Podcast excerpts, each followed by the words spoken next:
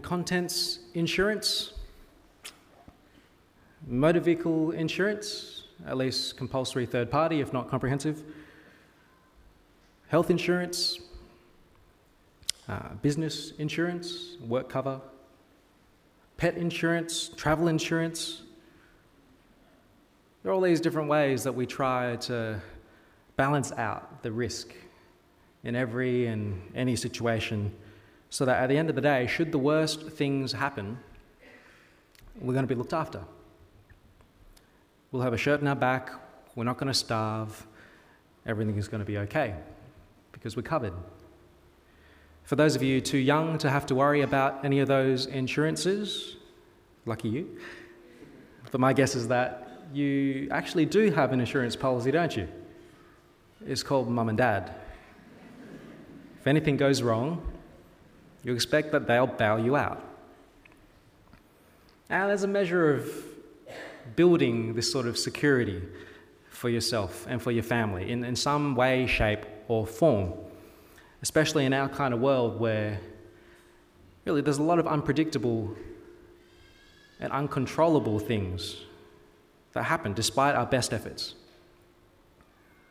I don't worry, I'm not trying to sell you anything, I don't get a commission. I'm just making the observation that there's a lot in our world that's outside of our control. We can predict some things, uh, like about the weather, like about the trends we observe in all manner of fields, whether it be in social sciences or in economics. And some of those predictions might actually be accurate from time to time, which is nice. But we're a long way away from actually being in control. We are the creature, not the creator. And that's okay. But it does mean we live with a measure of risk. We don't know everything. And yet, you still have to make decisions, don't you, about your everyday, what you're going to do, what you're not going to do. And it can make us feel a whole lot better about making those decisions if you know that you're covered. That whatever happens, you've built some security for yourself just in case. And the form of that security is pretty much money in our day and age, isn't it? I mean, that's what the paperwork we fill in is all about. How much, in what circumstances, should something happen, how much can we claim? And so I wonder, how secure are you feeling this morning? And even as I ask that, I know there's all manner of different dimensions that begin to pop up for you. Uh, beyond financial security, how about emotionally or physically secure? How emotionally or physically secure are you feeling here this morning? Maybe there are things impacting those things uh, for you this morning. There's research that suggests that it takes uh, a lot of different things to live a very long time in our world. Uh, they got together a bunch of people who lived past 100 and uh, see, tried to see if there's some common factors involved, and apparently only 25% of that might be genetics and 75% of it is lifestyle. And the biggest contributing factor in your lifestyle that keeps you alive might not even be eating right and drinking right and getting exercise and not smoking, as good as those things are. The biggest factor influencing how long you might actually live could be actually how socially integrated you are. How many people you're in the regular habit of interacting with, and how many close relationships that you have. And I mention that only to make the point that those of you who define how secure you are, mostly in terms of relational security, you might be onto something. Security is not just financial, it's relational. Uh, in the story that Jesus tells us, that was read out for us by Prisca, you'd remember there's only one main character there, isn't there? Luke chapter 12, if you have it there. Jesus tells a story about a rich man in a farming society, and this rich man's land had done particularly well that year.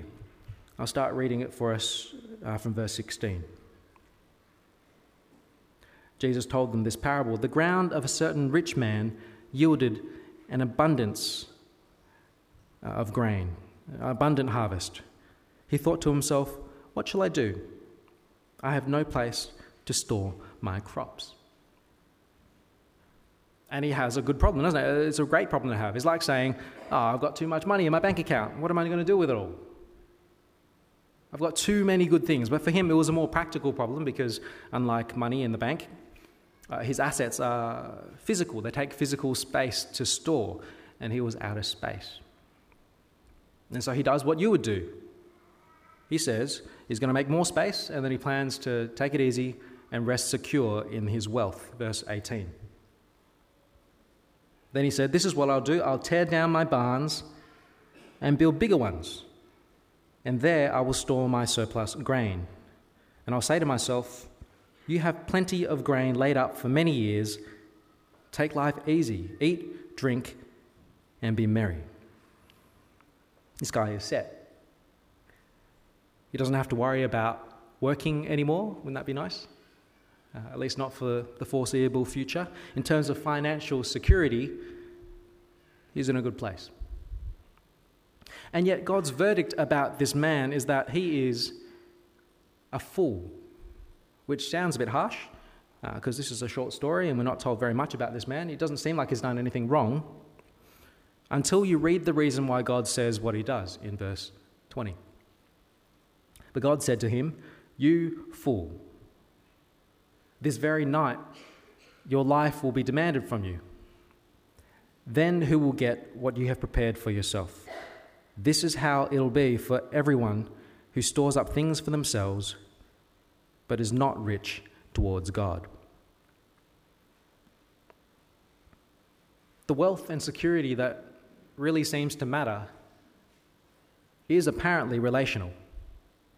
Relational security, particularly having a rich sort of relationship with God, as what Jesus says counts. And so this man's focus on his material wealth was misplaced, because if I'm reading it right, this hypothetical man dies that very night, and he gets to take none of it with him. All his hopes and dreams and his uh, feeling of comfort of all that is achieved and what is going to you know, go ahead of him, gets to take none of it with him. And it sounds like however well planned and how savvy he was in other parts of his life, he's very unprepared to meet God. Now, why does Jesus tell this story?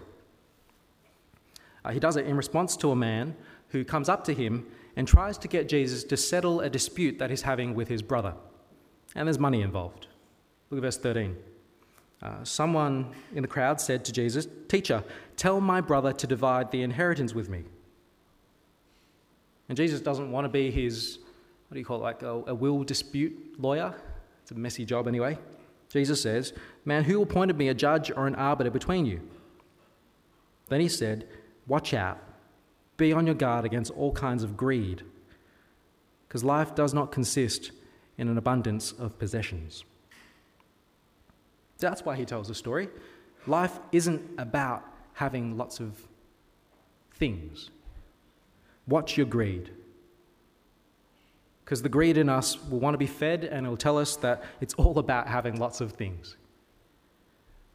But your focus shouldn't be on that, says Jesus. Don't waste your life being preoccupied with getting more and more things. What you want to spend energy on is being rich towards God, which is why I think he tells that story that we've just looked at. And straight away, uh, following the story, he continues to teach the disciples along a similar track. If you keep reading down in verse 22. Then Jesus said to his disciples, Therefore I tell you, do not worry about your life, what you'll eat, or about your body, what you'll wear. For life is more than food, and your body is more than clothes. Uh, he's just said life does not consist in an abundance of things. So, and he continues, don't worry about things like your food and the clothes. There's so much more to life than material security. And that's a challenge for us, especially those of us who've come from fairly conservative cultures for whom the whole game seems to be about financial and material security. The more of it, the better, actually. Because our world's answer to surviving risk and uncertainty is money, more money, which seems to do the job until it doesn't. But the challenge to the person of faith The challenge to those of us who are aware of a creator God and aware that He's sustaining and superintending the whole world, the challenge is to be thinking much of Him and so be re- being reliant on Him in all the insecurities and uncertainties and risks that come with life under the sun. Jesus asks us to consider the birds and the grass, verse 24. He says, Consider the ravens. They do not sow or reap, they have no storeroom or barn, yet God feeds them. And how much more valuable are you than the birds? Who of you, by worrying, can add a single hour to your life? Since you can't do this very little thing, why do you worry about the rest? Consider how the wild flowers grow. They don't labor or spin, yet I tell you, not even Solomon, in all his splendor, was dressed like one of these. And if that's how God clothes the grass of the field, which is here today and tomorrow is thrown into the fire, how much more will He clothe you, you of little faith?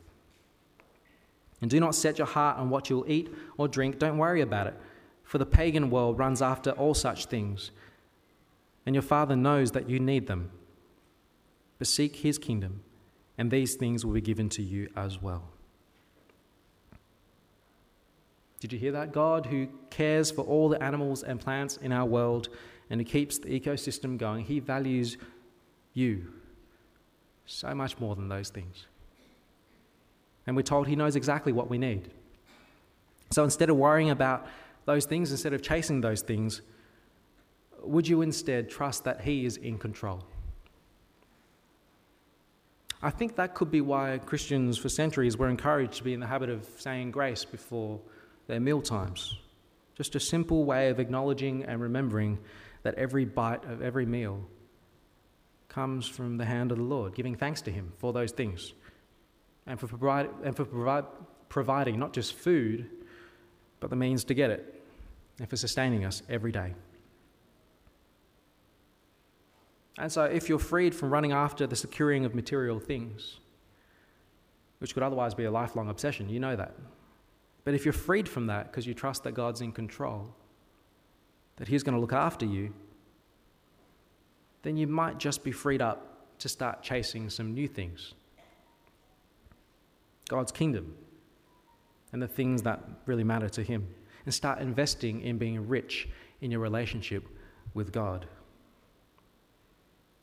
I, for one, am really glad that there are a bunch of people in our church who are right now working on helping us revamp our church finances and how we think about budgeting and spending as a, as a group of us. And hopefully, making all our accounts and our financial goals a lot more transparent so that we might all be encouraged to be a lot more generous. It'll be easier to be generous in giving to projects that we believe would grow God's kingdom, uh, whether it be locally or across our world. And that, I think, is the direct consequence of being less worried about securing material things in our world. Instead, you give. Look at verse 32. Don't be afraid, little flock, for your Father has been pleased to give you the kingdom. Sell your possessions and give to the poor. Provide purses for yourselves that will not wear out, a treasure in heaven that will never fail, where no thief comes near and no moth destroys. For there, for where your treasure is, there your heart will be also.